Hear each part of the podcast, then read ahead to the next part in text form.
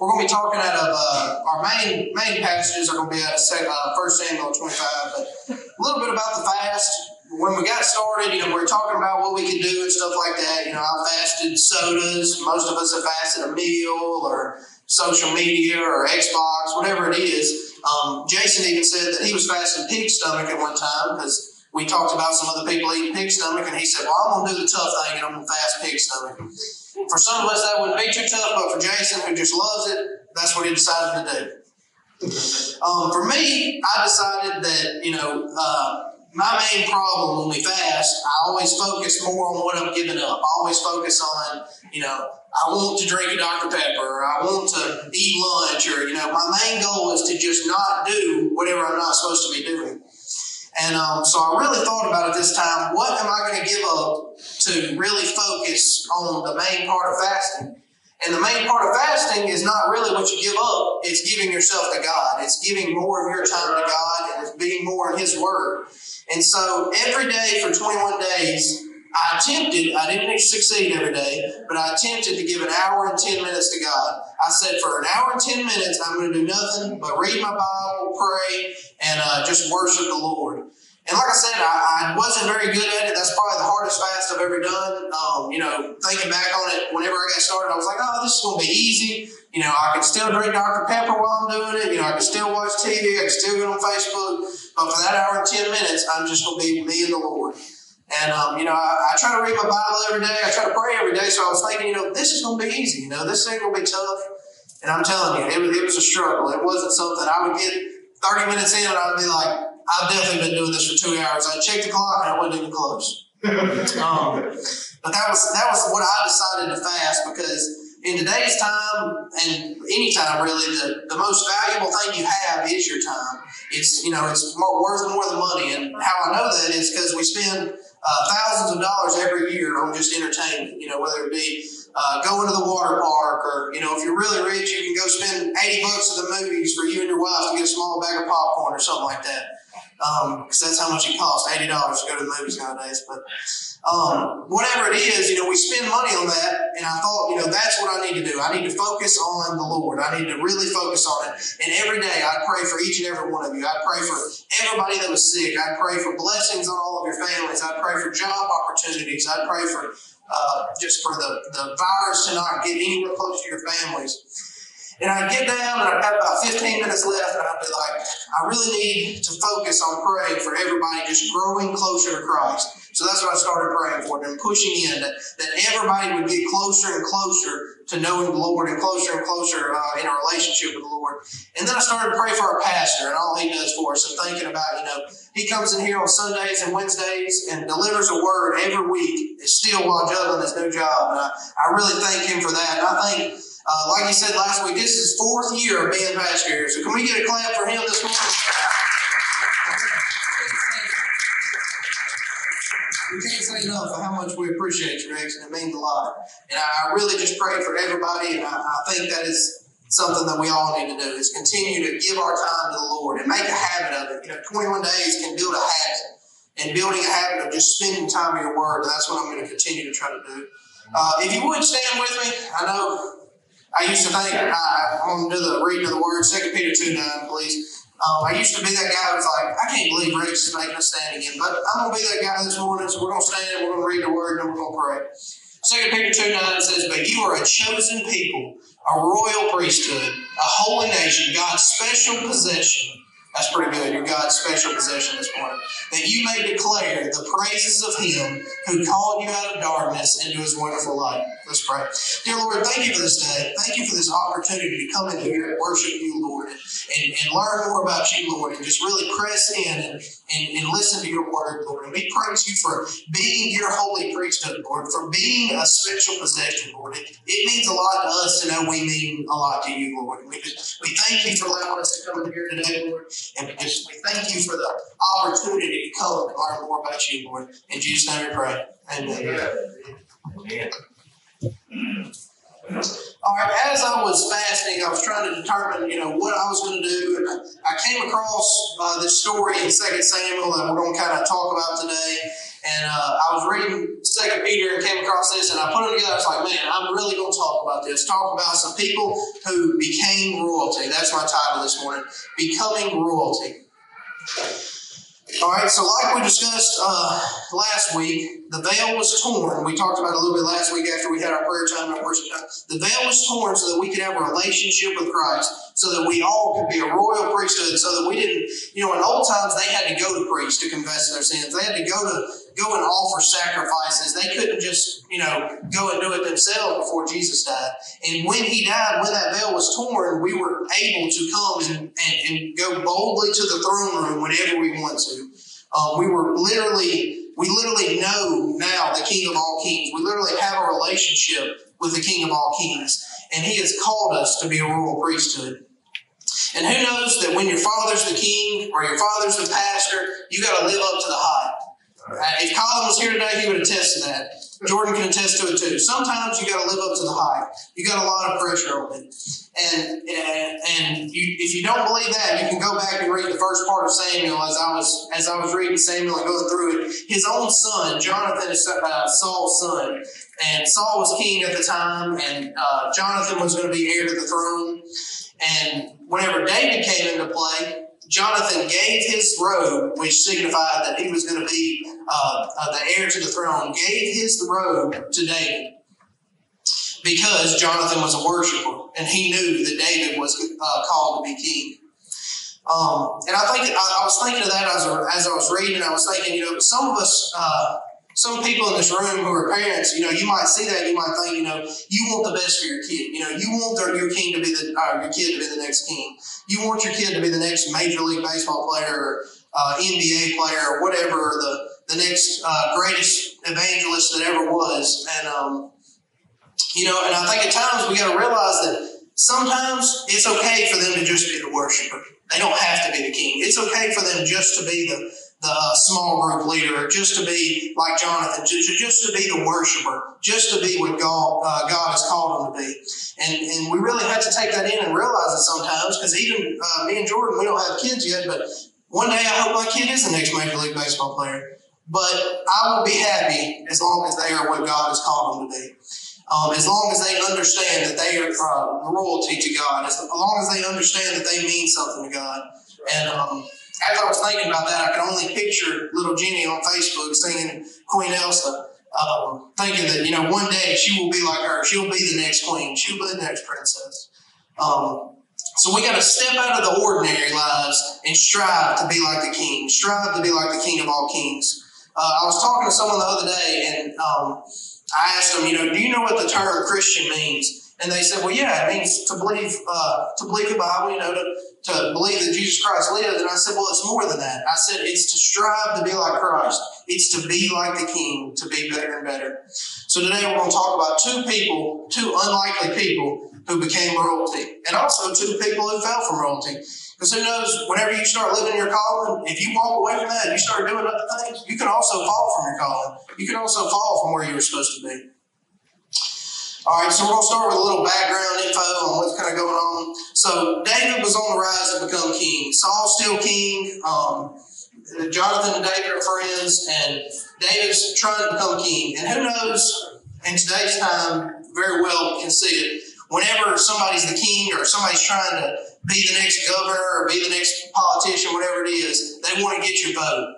They want to get you on their side, and they'll do whatever they can. Um, one of the best things I learned from Jordan's grandfather was uh, he would always say, "You need to be in with your politicians." Because he knows that they'll do whatever they can to get you what you want so that you'll vote for them and so that you'll spread the word that they're a good person. Well, David was trying to make his way to the top with the help of the Lord. And I think David was trying to get a vote whenever he, he come across these people who were guarding his sheep. So in the story, there was these a couple guys, and they were guarding all these sheep in the wilderness, and David sent men to protect them.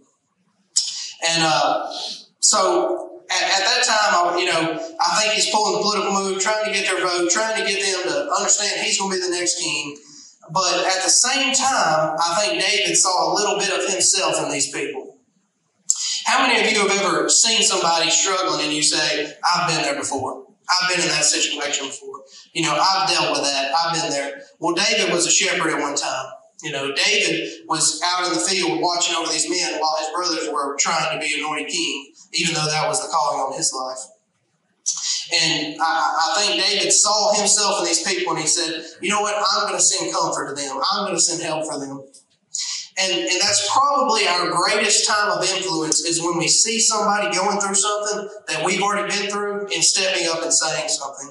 Because a lot of people notice and do nothing. A lot of people don't even look. Uh, a lot of people hardly pay attention. But what really matters is when you step in and say, hey, you know, Chance, I've been there. You know, or Jason, I've been there. I've been through that. Let me tell you about what I've been through. Let me tell you how God brought me through.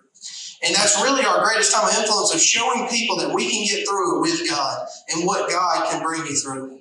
And David felt that. David felt the stress these men were under. He could have left them to the wolves, he could have left them to the thieves or whoever. But David said, No, I've been there and I can help. So I'll send comfort. Comfort that God gave me, I'll send to you. Because God brought me through it. So time passes a little bit after this going on, and the word is spread that there's this rich man who has thousands of sheep and goats, and he's about to shear all of them. So that means he's going to cut off their uh, cut off their coats, and when you cut off your coats, that's how you get your money. That's how you get all kind of stuff from uh, shaving them. Well, this man's name was Nabal, N A B A L. Uh, anybody want to take a guess what Nabal means?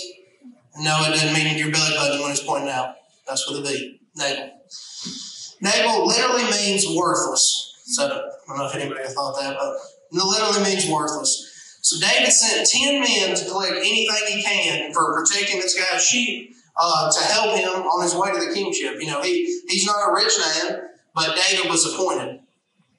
Um, and Nabal wouldn't give him anything. He was very rude to David's men. He told him, he said, I don't even know who this David guy is, even though he did he said, How am I supposed to give my stuff to somebody I don't even know? Excuse me. Uh, let me ask you a question this morning. How many times have you been protected? How many times have you been given a second chance? How many times have you been given a paycheck when you didn't really deserve one? How many times have all these things happened to you and you never gave back to God? You never gave God what was His. Uh, just the other night, me and my wife, we had a blessing that happened to us, um, something with our land. And I was sitting over there, you know, sports kind of sucks right now. So I was sitting over there and I was like, let's go, you know. I was, I was like sitting in front of the TV watching the Braves. I'm like, let's go, you know. I'm so excited. And my wife's working on an email and she's like, how many times are you going to say that? And I, I told her, I said, you know, until I feel like I praise him enough. And you know, I, I think I'm, I'm still saying let's go because you still can't praise God enough for all He's done for us. Uh, unlike this man, it didn't matter that he lived in excess. He wasn't going to give to David because he only thought about his own gain. Why? When he wouldn't have, uh, he wouldn't even have a lot of these sheep, and David had to send protection for them.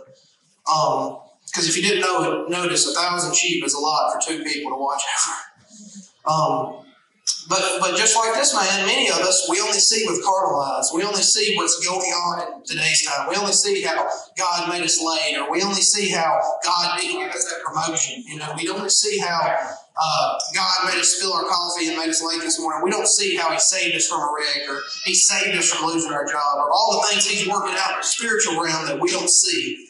But that's still not a reason to give what, what God's His. Because Nabal didn't see this prediction that all this men tried to tell him about. He only heard about it. First thing that Nabal and uh, King Saul had in common is they only made haste whenever they were doing something for themselves. They only thought of themselves and not any other people. The whole reason David was anointed king uh, if you go back and read Samuel, the whole reason David was anointed king is because King Saul only did for himself. And uh, you know, at the at the beginning part of his reign, Saul really was close to God.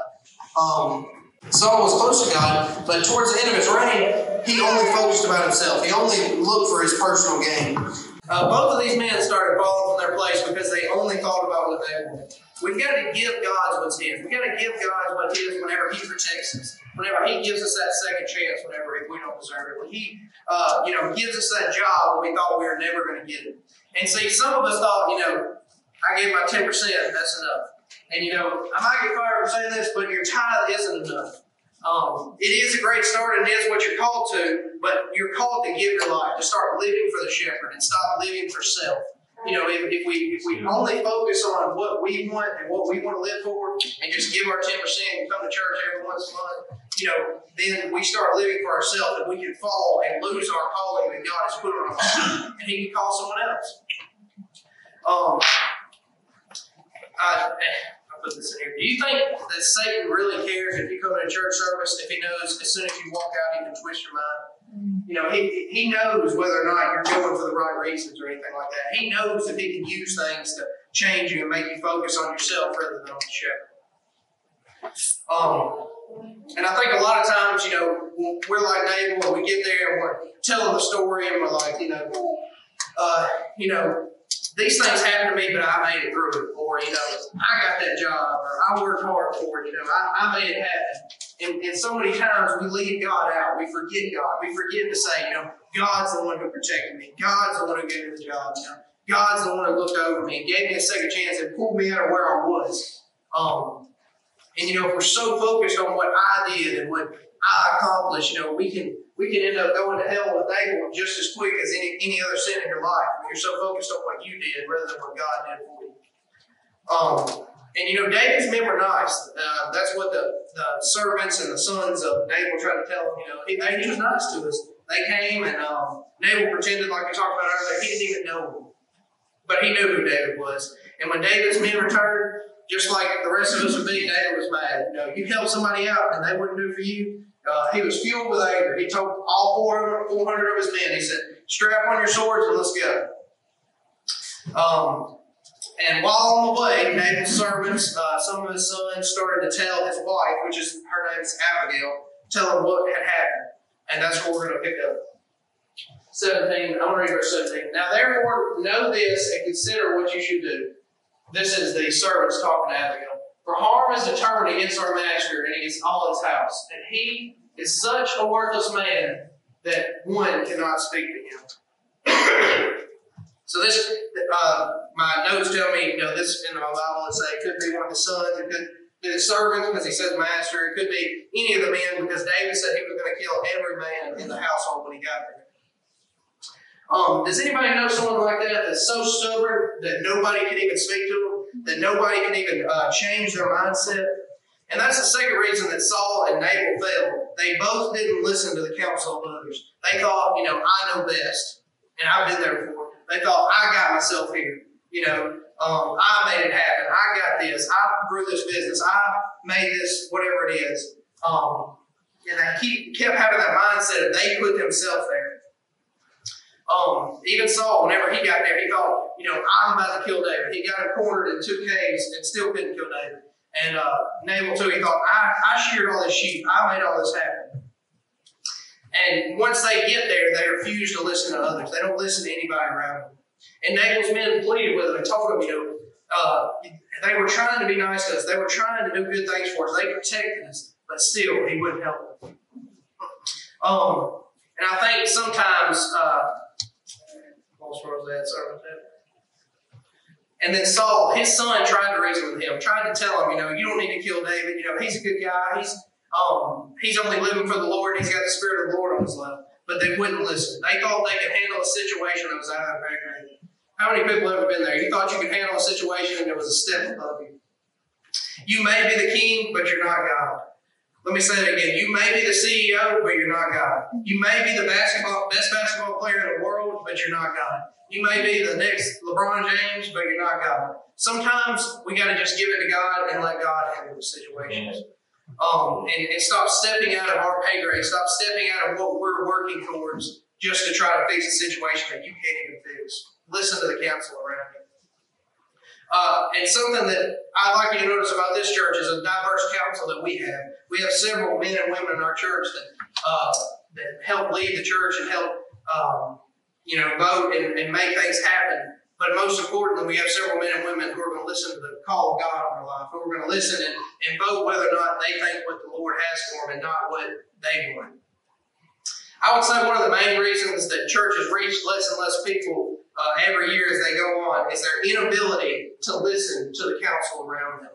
Their inability to, to listen to what's going on in the, in the neighborhoods and um, the community that they're in.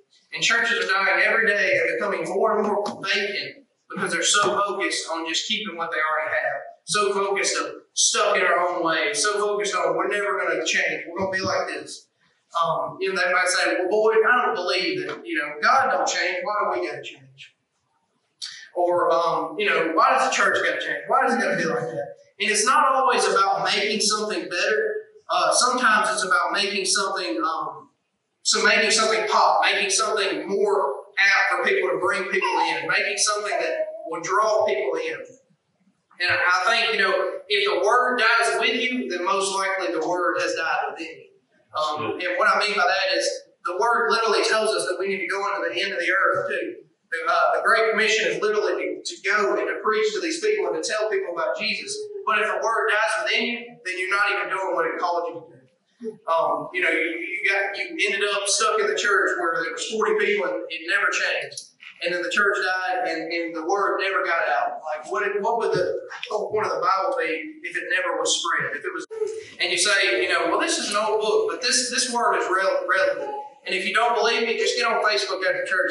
You'll see 15 teenage uh, girls that posted a scripture that fit, fit with their life. Um, this book is relevant. It, it can uh, it can uh, go with everything that we're dealing with. And, and, that don't mean, you know, to change your belief. You can remain firm in your beliefs, but you got to be open-minded to others' approach.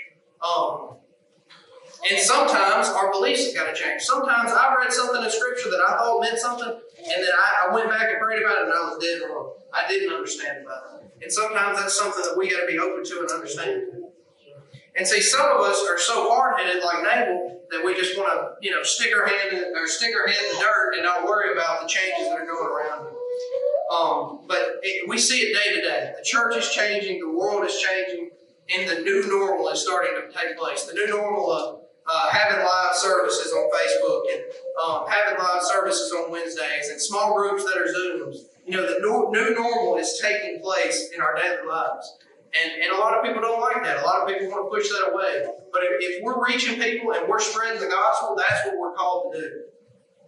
I think about these seats. I think about whenever we got here, we measured them off, and we're like, this ain't gonna be no permanent thing. This is gonna be just for the time being. You know, all this will be over later. And now these seats, we don't remember what the seats were like before. I know I don't. All we think about is, you know, this is what it's like. This is what we come to every Sunday. This is the new normal. It'll never be the same as it was yesterday. Uh, just like the sanctuary, we put all the hard work into the sanctuary. Um, you know, we made it new, we made it clean, we made it uh, worthy to the Lord. We made it the best we could, and now it's just normal. You know, we, we, we never. I don't feel like we ever really we ever really uh, thank the Lord enough for what all He's doing. But I know Amen. what I'm never gonna Amen. never gonna uh, forget what He has done for us in, in this sanctuary. Uh, verse 18 says, Then Abigail made haste and took 200 loaves of 200 loaves and two skins of wine and five sheep already prepared and five seahs of parched grain, and a hundred clusters of raisins, and two hundred cakes of figs, and laid them on donkeys. uh, I'd like to know the first thing that Abigail and David both did when they heard what Nabal had done. The first thing that it takes to become royalty is they made haste. They strapped their men with swords. They strapped their donkeys with all the stuff that they were going to bring. They made haste to find him. And that's my first point for becoming royalty. Um, a year or so ago, I don't quite remember what it was. Me and my wife took a vacation. We went to, when I say this word, you're all to think about it, Gatlinburg. Everybody loves Gatlinburg. You think about the mountains. You think about all the shops. If you're like me, you think about the candy stores. You think about uh, the lifts that take you up and down. John loves them. You think about the bridge. We walked across, I walked across the bridge. She was too scared to. Um, but we were just, we went, we were having a great time. I remember we were uh, making our way down there. We were in no rush. We made a couple snack stops. If you're like me, love to get snacks on the way there. And uh, we get there, we unload our stuff. It was evening time. We went to bed. We woke up next morning. And we were thinking all day, you know, we had a day ahead of us planned. We were thinking all day that she had just got a call for an interview for a job that next day, which kind of sucked because it was right in the middle of our trip. But we knew, we, we knew in the back of our mind we had to do something to make it happen. So we, you know, we spent our day together. We had a good time, and we got back. And it was about eleven o'clock, and we decided, you know what? Let's just pack up. Let's just go home and get ready for the interview in the morning. And anybody knows if you're making that four hour trip, you gotta have something to keep you awake at night. And I remember we were just eating boiled peanuts and Mountain Dew. You gotta have some Cajun boiled peanuts because if your hands moving and your mouth's moving, you ain't gonna fall asleep. Amen. and um, but we stayed awake. I'd ask her interview questions like, uh, Miss Jordan, what are you going to do whenever you get the presidency? And stuff like that. Just all these goofy questions we were asking. And uh, we finally got there, went to sleep, and woke up, and then it turned out she had to stay for a couple more days. But sometimes when God calls you, you got to live. Yeah. Sometimes you might be in the middle of a vacation, but whenever God calls, God calls you, God appoints you to do something, you just got to go. You just got to make haste. You got to pack up everything, and you've got to make your way to what He's calling you to. And that's what we did. We, we gave up what we were doing. We, we put all our focus behind us because we had been praying for this job. We had been praying for, you know, all this hard work that she had did in college to pay off. And that's what he had planned for her. That was what he, he, he had in store for her. When God, God calls you, you got to make haste. You got to stop what you're doing and go. Uh, and sometimes that means leaving that vacation. Sometimes that means stepping out of your comfort zone. Sometimes that means leaving that high paying job. Uh, sometimes that means giving away your sheepskin, giving away the things that you worked hard for, that you paid for, that you made happen to make what God called you to do happen. And, and why? Because God called. That's why enough. And when God calls, royalty makes haste. They don't stop and think. They don't stop and let their mind change them. Um, and see, uh, sometimes, and you, you, might say, well, boy, I don't have the best house, or I don't have the most luxurious car, or I don't, I don't do this or that. But sometimes royalty is a shepherd boy. Sometimes royalty is a courageous wife who's willing to make a move when God calls her. Uh, sometimes royalty is just being the son of the King of all kings, and under Him you become royalty. Uh, so when God calls, you got to make haste. You got to pack up on your vacation. You got to leave your job. You got to do whatever He's calling you to do and go. Um, and it may be taking those 400 men, strapping them, and getting ready to go attack this man. But when you've been anointed, you know that you're going to be safe. You know that you're going to be under God's call and what He's done for you. Uh, so many times in my life, I've noticed whenever God calls me, uh, it might be that, uh, just calling to pay for somebody's dinner. Um, I think back to a time, if, if I don't do it immediately, it probably won't ever happen. I'll talk myself out of it, or I'll, I'll say, oh, that was just good. That wasn't God. You know, that was just a good thought I had. That wasn't God. Um, I think the time me and Jordan, we were eating uh, Rock and Roll Sushi. Really good sushi place if you've ever been there, uh, if you like uncooked fish. Um, but we, we're eating there, and I seen this couple walking. I was like, you know, I should probably pay for them food. And as we sat there, went through dinner, I was like, you know, that was just a good thought. That was just something I wanted to do for those people. And we sat there, we ate, we finished our meal, and I looked over and I happened to notice the guy was over there, he was he was looking, he didn't have his wallet. And uh, you could just tell he, they were about 20 years old, 19 years old, they were on a date, and uh, he didn't have his wallet, and he walked out of his truck, and I remember thinking, you know, God called me to pay for their dinner, and I stopped. And now they're in a situation that I could have prevented. You know, now they're in an embarrassing situation. So I went over there and I paid for their dinner, and, and the guy come up to us um, after he got back in his truck, and he couldn't even look at us. He was so embarrassed. He was like, you know, thank you, and he was kind of tearing up. But sometimes when God calls you something, you just got to do it. You know, you, you you might end up making things happen if you wait. You might end up you know, messing yourself up because your mind just tries to talk you out of it, if you're like me. Make haste, church. You're called to royalty. And now more than ever, people need to see you living like Christ. Uh, now more than ever is a time of uh, good versus evil, and the world it, it isn't even trying to hide it anymore. It's out there. We can see right. what's good and evil, what's going on. Right. And we need to be the good. We need to be like Christ. We need to be like the King of all kings. Not only does royalty make haste, they make haste to find him. Searching for someone, the only one who can fix the situation completely. Church, how fast do you run to God when you're in a situation? How fast do you turn to Him when you're in a pickle? How fast do you turn to God uh, when your friend might put you in a situation you don't want to be in, or you're around some peer pressure? How fast do you turn to God? You see, royalty, they make haste to find Him. They turn to Him whenever they know they need Him. And some of us, we, we see how far we are from royalty because we haven't pursued Christ in years. We haven't uh, stopped what we're doing and chasing Him and just longing to be around Him. And I think of, you know, how many times, you know, wives would say, I just want my husband to pursue after me. And it's not like that in a relationship with Christ. God pursues us at first, but then it's our job to pursue Him. It's our job to stop what, doing what we want and start doing what He wants for us. Because He loved us first. He pursued us first. That's good. Uh, just like the song uh, David sings. What's the name of it? The, uh, love. You know, he, he pursues after you. He'll kick out any door to find you. And then once you find him, it's your job for your life to pursue him. It's your job to, to chase after him and, and grow closer to him. Uh, and in verse 19 it says, And she said to her young men, Go on before me, behold, I come after you. But she did not tell her husband David. I threw this verse in there because I want to notice that uh, she didn't tell her husband. Now, wives, that don't mean you can go buy a new Gucci bag and not tell your husband. That don't mean you can go do whatever you want and not tell your husband. But I, I wanted to point out uh, in my Bible, in my notes, it says that she didn't tell her husband because she was obeying the Lord. Um, I think, and when I read this, I think there's a lot of uh, church members that need to hear this. When it comes into your, your marriage, you need to obey God before you obey. You need to focus on God and your relationship before anything else. Because if the person you're with is constantly leading you to disobeying God, they're going to lead you to hell along with them. They're, they're going to take you away from Christ. They're not going to bring you closer.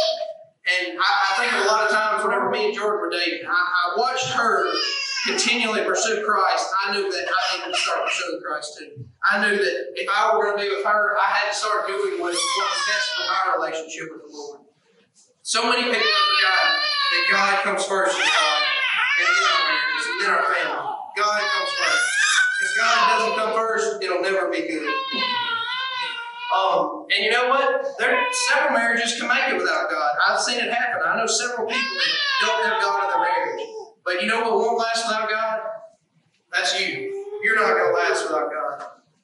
You will die and ultimately go to hell if you don't have God. You won't spend that eternity with Him. Um, and, and sometimes as Christians, we need to realize that. We need to realize that we, we are called to pursue Christ, and we are called to obey Him. We are called to do what we got to do to make things happen. Abigail uh, goes to David. She runs up to him. She falls on her face and she starts explaining what happened. Um, as I was reading this, and there's several verses in between that. As I was reading this, I only noticed uh, you ain't got to raise your hand, guys, but how many people know that your wives or your spouse tend to tell every detail when it comes to a story? May just be mine, but they tend to tell every detail to where at the end you might not even remember what's going on. She'll be telling a story, and I'll be like, what, "Who started with who?" I, I completely forget. But that leads me to my next point. David listened. David listened. One of the biggest jobs we're called to, without ever um, being designated time or place, is to listen. Is to listen to what God has called you to. Is to listen to people when they need help. Yes.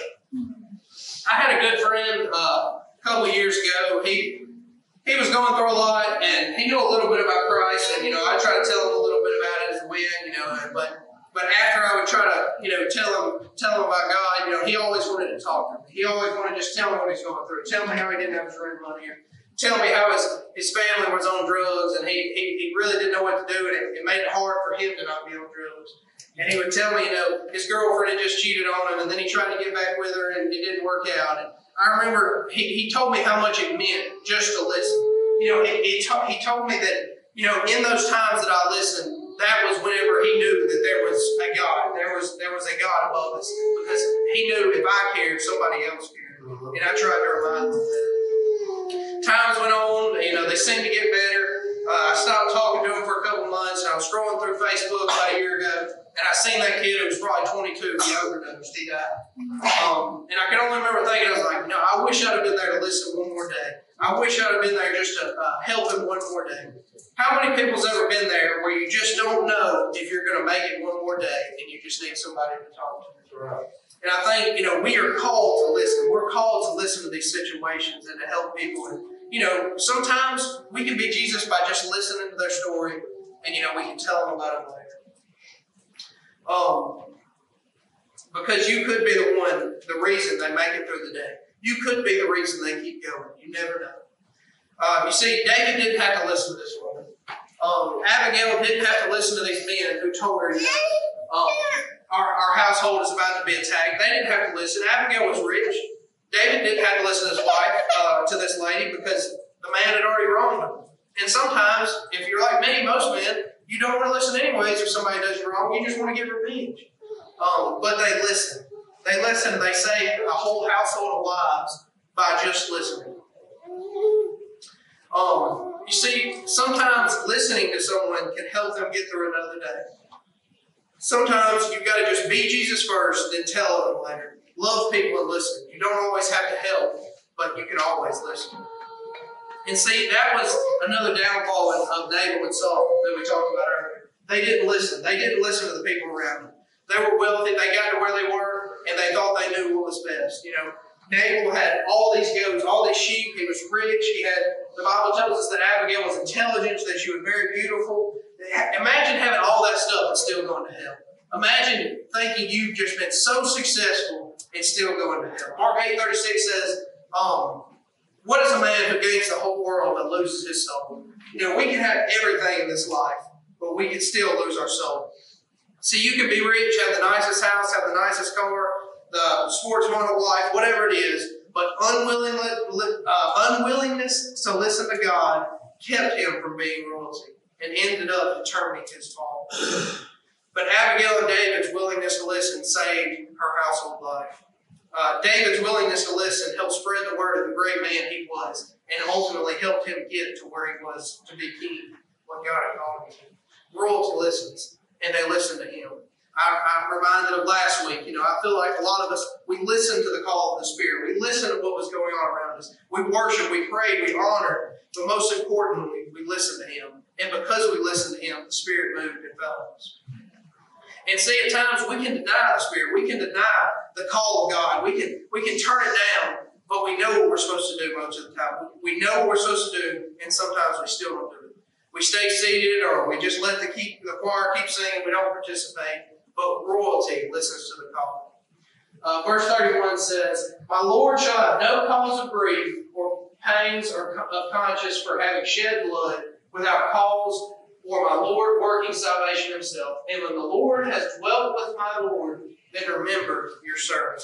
That was Abigail talking to David, her last little part of her story. Um, then they part ways and Abigail returns home. And when they get home, her husband's just partying, throwing a feast, celebrating. You know, he just got all this uh, sheepskin that came in, all these great things. and she decided it was best to wait until her husband morning what she had done. Uh, the next morning they wake up, she tells Nabal what had happened, and it said that Nabal, uh, my notes in my Bible says basically he suffered a stroke. He suffered a heart attack, and 10 days later he died.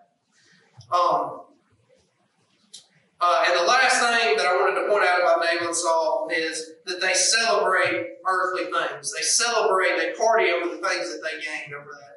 Uh, could you imagine your only goal in life was to get money and get more of it? Uh, could you, which is most of the rap songs nowadays, I probably just said a rap lyric and didn't realize it. Could you imagine your only goal in life was to keep your son as the royal heir and not let David become the next heir? Could you imagine, church, living your whole life and not living for God? Uh, this, this tiny little bit of life we have, and we have an eternity on the other side. You see, they were so focused on what they could see, they didn't notice the battle wasn't over. They didn't notice that God still was in control. Saul twice thought he had killed David. He, he cornered him in a cave and, and twice uh, David came out of the out of the back. Uh, he was hiding and came from behind him. And one time he even cut his robe and said, "I'm not going to kill you." He was still serving the king, even though he knew he was supposed to be king. Uh, the third thing that royalty does that David and Abigail did, they let God take vengeance. I think this is uh, it's something that's been dealing with me the last couple times I've preached. I, I want to talk about revenge. Revenge is a tough word. It's something that you know people that aren't even Christians, you know, if they're going to let, let God take place, they let a higher calling. They say karma. Everybody's heard of karma. You know, karma will get them. I just want to ain't worry about. Karma will get them. But we know that vengeance is mine, saith the Lord. We know we have to let Him handle it. And, and that's a tough pill to swallow at times. It's one of the hardest things as, as a Christian that we're called to do. And it starts with forgiveness. It starts with getting that unforgiveness out of your, your heart and out of your mind and really forgiving them for what they've done because we don't need revenge. We just want revenge. Um, and, and I remember several times in my lives where I would, I would sit at home and I literally think about getting revenge on someone, and I was only hurting myself. I wanted them to feel the pain that I was feeling while I was still enwrapping my mind in what was going on around us. See, we don't need revenge, we just want it. Because you want to make them feel that pain that you've experienced, that suffering that you went through, all while still suffering because your mind's still on what happened. Just let it go. Just wash your hands of it. Uh, whenever I wrote that down, I was thinking of whenever the coronavirus started, just wash your hands like they talked about the coronavirus. Every time somebody does something wrong, you just wash your hands. Just take a minute, just you know, wash your hands up, clean your hands from sick, and just bless them. Just tell them, you know, the Lord will handle it. You know, the Lord will handle that situation. I remember sitting in a Wednesday night class in that back room back there, and uh, I can't remember what it was about, but they were talking about when you really forgive someone, you will bless them. You will pray blessings over their life. And that stuck with me for weeks now. I, have been anytime somebody wrongs me, I just bless them. I pray blessing over their life. So I can I can really forgive them because I, I don't want them to fail just because of the sin that they have in their life. Royalty focuses on God and lets God focus on their enemies. Uh, after Nabal died, David hears about it and he worships the Lord. And he sent for Abigail to be his wife. And when the messengers got there, she fell on her face and said this in verse 40 to 42. when the servants of David came to Abigail at Carmel, they said to her, David has sent us to you to take you to him as his wife. And she rose and bowed with her face to the ground and said, Behold, your handmaid is a servant to wash the feet of the servants of my Lord. And Abigail hurried and rose and mounted a donkey, and her five young women attended her. She followed the messenger of David and became his wife. The last thing royalty does is they serve. You see, Samuel anointed David while Saul was still king. And it says in the Bible, a couple chapters back, if you go back and read it, it says that when David was anointed, the Spirit of the Lord fell on David, and the Spirit of the Lord left Saul. See, whenever Saul was king, he had the Spirit of the Lord. And it says an evil spirit came on the Spirit of Saul and it, it, it's one of my favorite stories of mine. Saul's sitting there in the castle, and he tells these people about this evil spirit, and um, they said, like most people do, they say, "Well, just get somebody to come in here and play a leader." And uh, so I was thinking, like Saul, you know, first of all, I don't even know what a lyre is, but where are we going to find somebody that plays one? Somebody that can dispel this spirit by just playing. And they said, "We got just the man. His name is David." Um, and, and, it hit close home to Saul because they were both a Benjamite which is a, uh, a tribe back then. And they, they were both from there. And in came walking David. David would come in and serve the sitting king while he had already been anointed to be the next king. You see, so many of us are worried about getting into our calling that we forget we have to serve first. That we forget that we have to work our way to get there. We don't just start at the top, we have to work it up like David. David served the king before becoming the king. David had time after time to still kill the king, like we talked about earlier in the cave, but he didn't. He was still honoring and serving the sitting king. He knew God would handle it. Sometimes your calling is right in front of you. Sometimes your calling is right where you can touch it, but to get there, you might have to go around the block. And nobody likes to hear that. David could literally touch his calling, but David couldn't step into it until he had served. See, some of us don't want to serve, we just want to sing. Some of us don't want to uh, uh, don't want to work. We just want to have, or don't want to help. We just want to have. And that's not how it works. To be the king, you must serve the king, and to be like Christ, you must also serve Christ. Um, and I didn't want to leave this part out. Whenever David would come in, you know, he'd bring the Spirit of the Lord in with him when he'd come to play. And I think that was really what a peace saw. He felt that Spirit when he come in. He felt what he used to have. And um, how many of us know that whenever we see something that we used to have and somebody else have it, we'll do whatever we can to get it back. And that once it started to wear off, once that uh, just a little bit, whenever David would come in would wear off, that's whenever Saul knew that he had to try to kill David and get it back. You see, some people under the sound of my voice are losing their dynasty because they're so focused on getting back what they've lost. Some of us are destroying our whole kingship, chasing after something that God took from you a long time ago. You see, Saul could have been the forever king. when Samuel anointed him, Samuel thought he wasn't going to have to anoint any other kings. Don't destroy the rest of your reign fighting your replacement. Don't be like Saul. Don't be like Nabal. Be like David and Abigail. Make haste when God calls. Listen when He speaks. Let Him handle your problems and serve Him for the rest of your life. And one day you will go home to riches and crowns in heaven waiting for you. Doesn't that just sound amazing? Become royalty. Don't be replaced. I'm going to pray for us.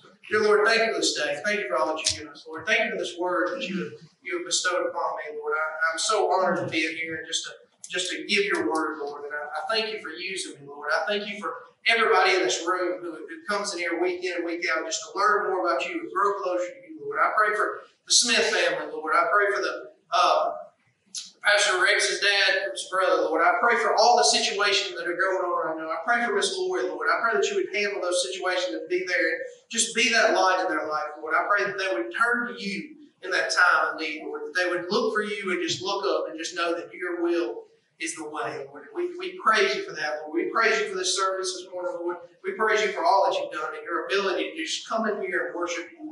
We love you, Lord. In Jesus' name we pray. Amen. That's how we find our battle. Yeah. This is how I Part of serving Jesus is the first thing you have to do is answer the call of Jesus to your heart. That's when we go. Part of growing in Jesus and being a disciple, being become as a disciple, we're becoming more like Christ, is being able to listen to the word and be changed. The Lord hit the nail on the head of the whole. Yeah. And at the end part of it, as we're disciple and becoming more like Christ, what we want dissipates, and what Christ wants becomes paramount at the forefront of our life. That's called discipleship. When his disciples first met him, they really wasn't about serving. Remember? He rebuked them, told them to get thee behind the Satan. He corrected them. He even allowed, whispered in Judas's ear when Judas betrayed, him, go and do what you're doing quickly. It was Judas's choice. He could have been with the others. So the humbling part about this word is one man made a bad choice because he wouldn't go, he wouldn't listen, he wouldn't serve. And it cost him his life, it cost him his soul. So, well, Pastor, what does that have to do with us? We don't go, we don't listen, we don't serve, we're not like Christ. I know you say, well, Pastor, that's a humbling word. Bible tells us those he loves, he chastens, he corrects us. Know, my dad used to tell me all the time before we get ready to spank me, Brother Keith, he'd say, This is going to hurt you more, hurt me far more than it hurts you. And I was thinking the opposite. No, this hurt me more than it's hurt me. Until I had my own two kids and I had and I realized how bad it hurt to be able to spank my kids and correct my kids, how, how, how it really ripped my heart out.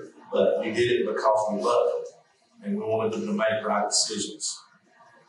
The Word of God is good, and God blesses us, and God strengthens us.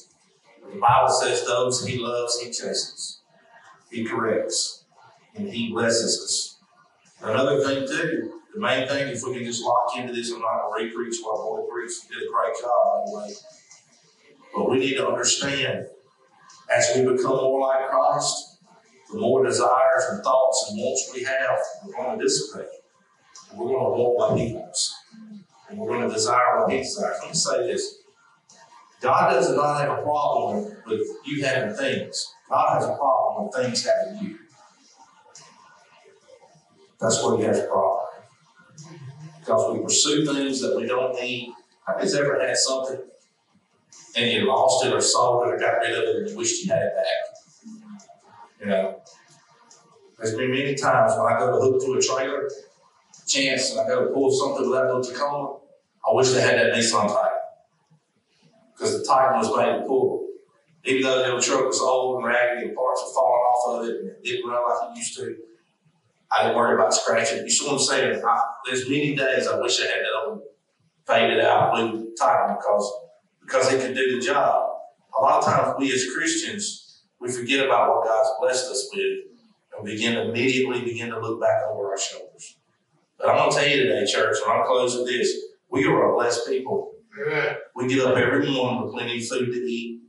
And every day that we get up and we have health and we have life and we live in the greatest country on the face of this earth every day, we're blessed. Every opportunity we have to come into this house Do you know that many churches in China and Russia today have to meet underground because the government will not allow them to worship? They're burning their Bibles. There's many Christians being martyred for the faith every day in this world. You just don't hear about it. We're blessed people. We need to be honoring God with our lives. Amen. Great word today.